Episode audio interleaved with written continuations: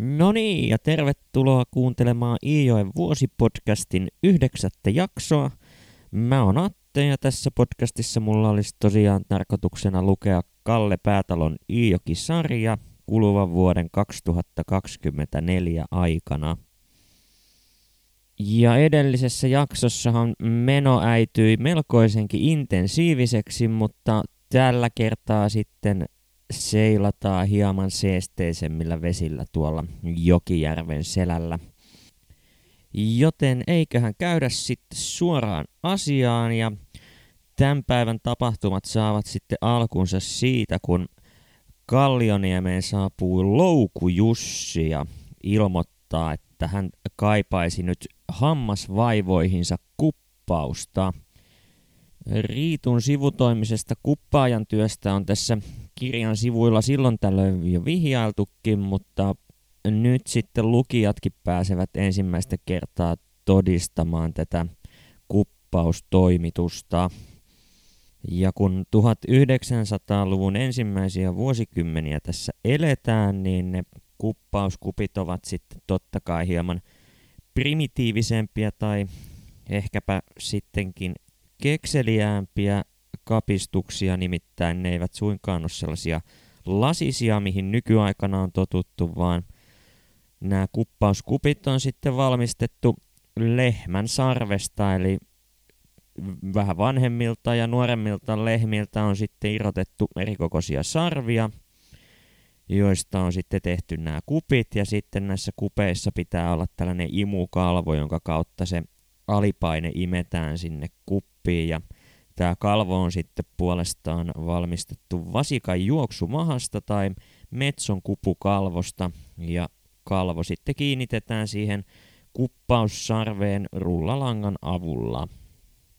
Ja tällaisessa tapauksessa, kun hammaspeikon karkotukseen pyritään, niin niitä kuppeja ei sitten tietenkään aseteta ympäri kehoa, vaan suurin osa kupeista nakutellaan sinne potilaan leukaperiin ja sitten yksi kuppi asetetaan niskaan ja sitten myöskin jalkapohjiin asetetaan kupit ja tässä sitten Loukojussi pyytää, että josko saisi oikein tuplakupit jalkapohjiin, niin varmasti saa karskimpikin hammaspeikko sitten kyytiä sieltä hammasväleistä ja ierajoista.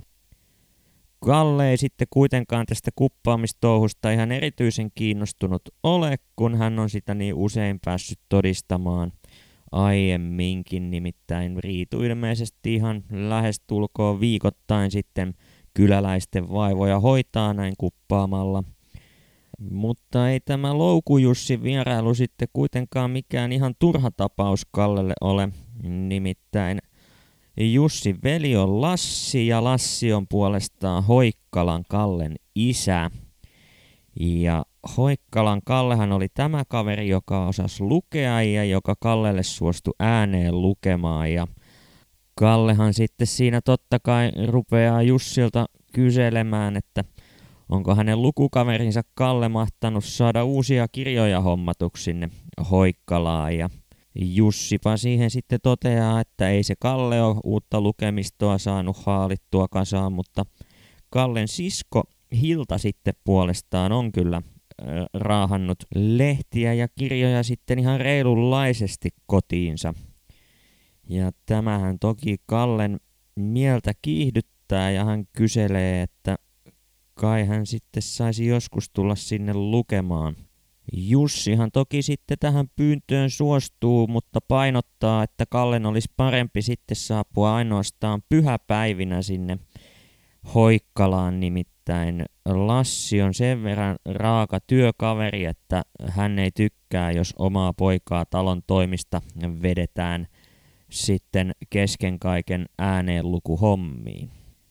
Kalle sitten painaa tämän Jussin ohjeen syvälle mielensä sopukoihin ja alkaa sitten pyhäpäivinä eli sunnuntaisin käymään toistuvasti kaimansa Kallen kuunteluoppilaana tuolla Hoikkalassa. Varsinainen lukutaito ei sitten kuitenkaan tahdo Kallen päähän tarttua siitä huolimatta, että hänen mielenkiintonsa tätä touhua kohtaan on hyvinkin suurta. Mutta hän siitä huolimatta, tai ehkä sen takia, alkaa sitten salakuljettamaan lukemistoa tuolta Hoikkalasta sitten Kallioniemeen, koska Riitu nimittäin osaa lukea ja Kalle vakaana suunnitelmana on, että hän houkuttelee sitten Riitun lukemaan näitä lehtiä Kallelle ääneen. Ja tämä lehti, mikä erityisesti on sitten niin Kallen kuin äidin suosiossa, niin on tällainen kuin Sirpale, joka on niin sanottu lukemistolehti, joka pitää sitten sisällään tällaisia lyhyehköjä kaunokirjallisia tarinoita tai kertomuksia. Ja Riitu sitten ottaa tavakseen lukea Kallelle ääneen joka ilta näitä lehtijuttuja. Ja ihan niin kuin myötämielisesti hän ei tähän lähde, vaan Kalle joutuu sitten aina tekemään pianoisen taivuttelutyö, jotta Riitu suostuu lehteen tarttumaan.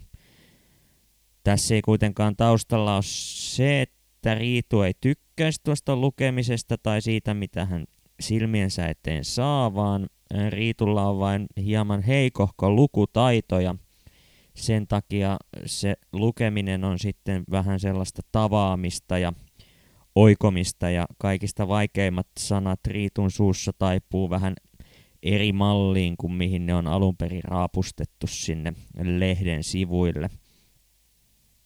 Mä tuossa nopeasti kansalliskirjaston digiarkistosta vilkaisin, että olisiko sieltä ollut sirpalelehtiä sitten saatavilla luettavaksi, mutta valitettavasti ei tällä kertaa sitten onni suosinut rohkeaa, joten en pysty tämän tarkempaa katsausta lehden sivuille tarjoamaan ainakaan vielä tässä vaiheessa – sen verran merkittävästä lehdestä on kuitenkin ollut kyse, että sitä on julkaistu lähestulkoon 50 vuotta ja merkittävä lehti se tuntui olevan sitten Kallioniemen talossakin, nimittäin Riitu päätyy yhdessä Jakin Lyytin eli Hiltujakin vaimon kanssa tilaamaan kimppatilauksena tämän sirpaleen. Ja tämä sitten toimitetaan Jakin Lyytin kotiosoitteeseen, kun Riituhan on uskovana ihmisenä tässä niin sanotusti kahden tulen välissä, kun tällaisia kaiken maailman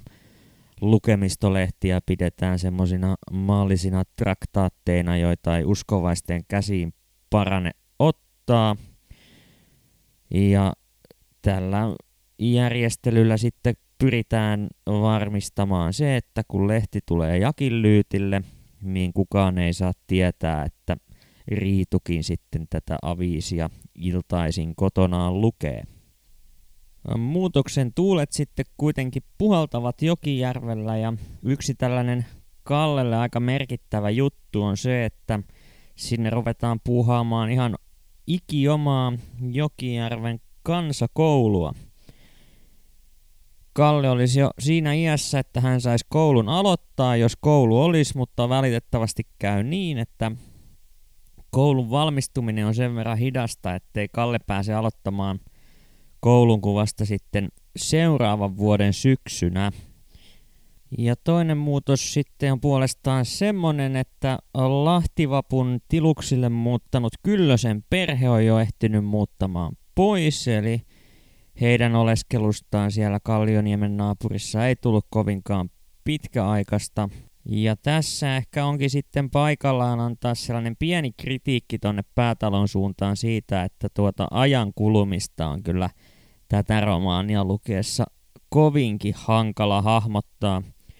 Uskon, että se on välittynyt näistä tähänastisista jaksoistakin, että on vaikea pysyä kärryllä, että missä vuodessa ollaan ja välillä puhutaan kesäisiä tarinoita ja sitten ollaankin yhtäkkiä taas talvessa – Mä uskon, että osaltaan tämä liittyy siihen, että koko romaani on mm, ikään kuin kasattu sitten sellaisista muistoista tai muistikuvista, mitä päätalo sitten purkaa assosiaatioiden kautta, eikä täten huolin niinkään siitä, että kaikki tulisi nyt kerrotuksi tismalleen oikeassa järjestyksessä ja tiukan kronologisen aikajanan puitteissa, vaan tärkeämpää lienee ollut se tunne ja niiden tunteiden samankaltaisuus, mikä sitten välittyy kustakin luvusta ja kyllähän tässä niin kuin, kuten esimerkiksi muutaman jakson takaisessa kolmen karhun tapauksessa, niin muutenkin tässä romaanissa on tällaisia niin kuin temaattisia samankaltaisuuksia lähekkäin tapahtuvien asioiden välillä, vaikka sitten niiden niin kuin oikea aikajänne, jolla ne tapahtuu, saattaa olla hyvinkin pitkä, ainakin tuollaisen hieman alle kouluikäisen lapsen elinajassa mitattuna. Joten kom si kom saa.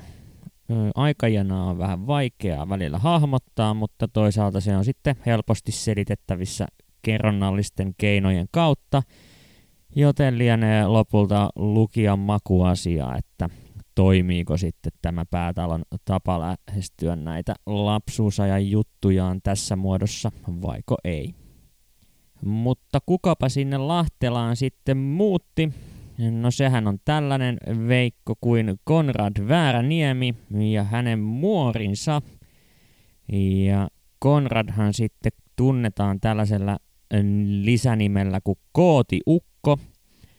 Ja hänpä onkin sitten oikein mainio veitikka ja alkaa vierailemaan Kallioniemessä lähestulkoon päivittäin. Ja erään kerran, kun kootiukko on sitten siellä Kallioniemessä kyläilemässä, niin hänpä toteaa, että nyt on kyllä kummallisen paljon savua päässyt pirttiin sisään. Ja täten päästäänkin sitten yhteen meikäläisen lempiaiheesta, eli satusedän muuraamaan ja paljon parjattuun uuniin.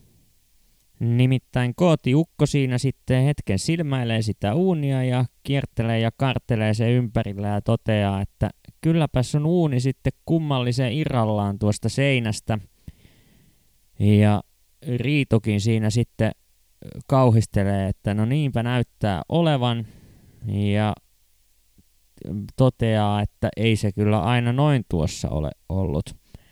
Kalle on kanssa samaa mieltä ja siinä kun kootiukko sitten vähän kurkkaa sinne uunin taakse, niin hän toteaa, että sielläpä on sitten vallan jonkinnäköinen halkeama tai muu, joka sieltä uunin laipion ja savupiipun rajasta puskee savua huoneeseen.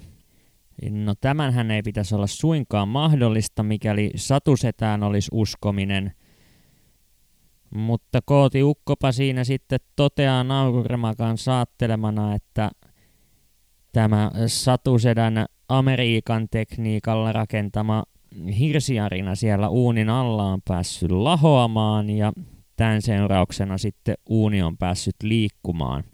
Ja avattakoon nyt sitten tätä hirsiarina-kuviota tässä podcastissa, vaikka kirja ei sitä sen tarkemmin selitä.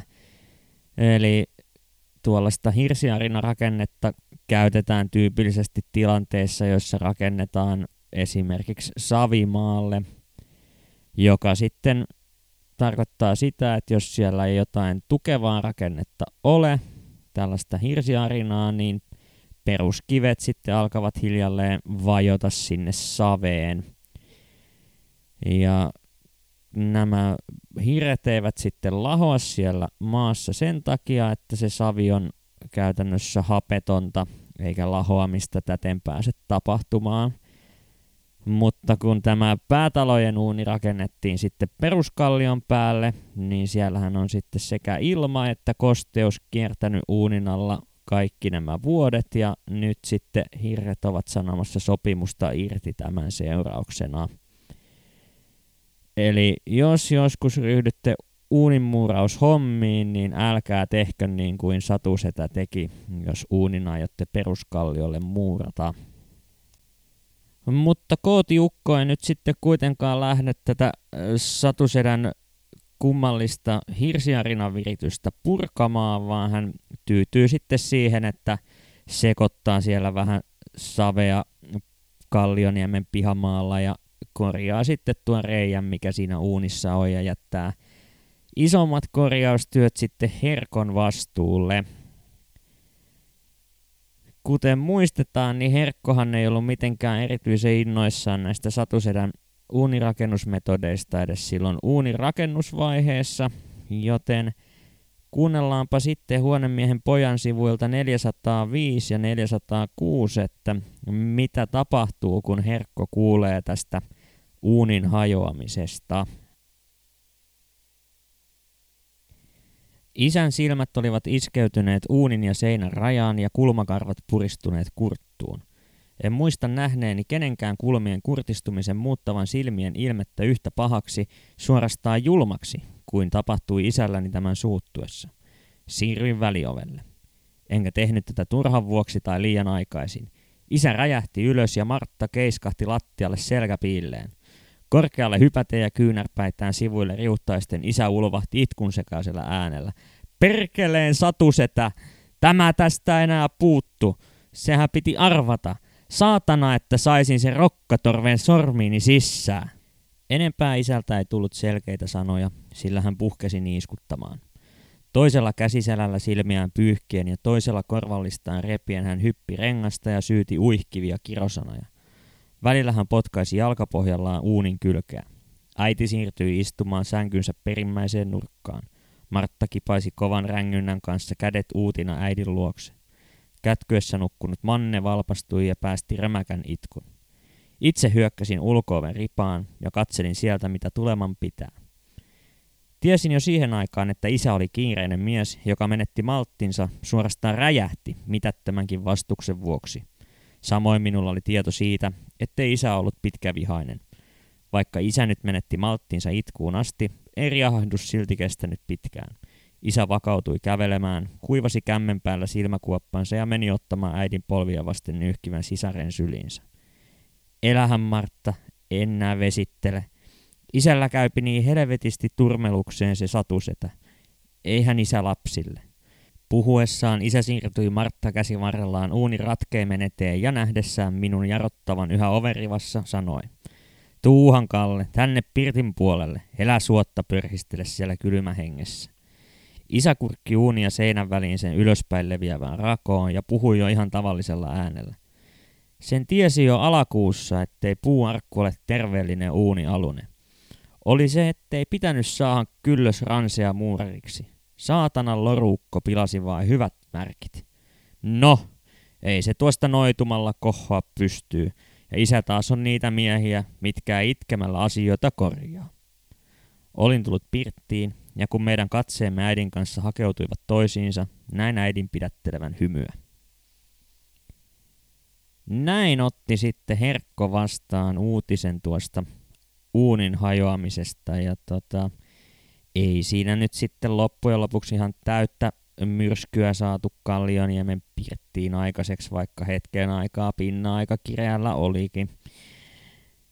Ja tuossapa sitten vielä tämän jakson päätteeksi niin saadaan tämmönen herra kuin Itäpään keisari eli Ahoniemen Aukusti kyläilemään Kallioniemeen ja hänen kanssaan sitten tätä uuniasiaa totta kai myöskin puretaan ja tässä vaiheessa se onkin sitten jo muuttunut ihan sellaiseksi hyvän mielen jutuksi ja sitä naureskellen käydään läpi, että millainen ylimääräinen savotta tästä unifarsista sitten oikein saatiin aikaiseksi. Ja tässä sitten löytyy jälleen taas yksi aikuinen, jota Kalle kovasti ihailee ja tällä kertaa päätetäänkin jakso siihen, kuinka Kalle pääsee vielä keisarin kyydissä ajelemaan järvenjäälle reellä ja saa luvan sitten ohjastaakin tätä keisarin hevosta. Mutta tässä oli tosiaan sitten tämän päivän jakso ja huomenna lähdetäänkin liikenteeseen sitten työväen asialla, nimittäin siellä on tukinuittajat päättäneet mennä Järvikylällä lakkoon. Yritetään siis huomenna sitten selvittää, että meneekö työväen vaatimukset paremmasta palkasta läpi vai miten siinä oikein käy. Kiitos kun jaksoit kuunnella taas tänne asti ja jatketaan huomenissa. Moikka!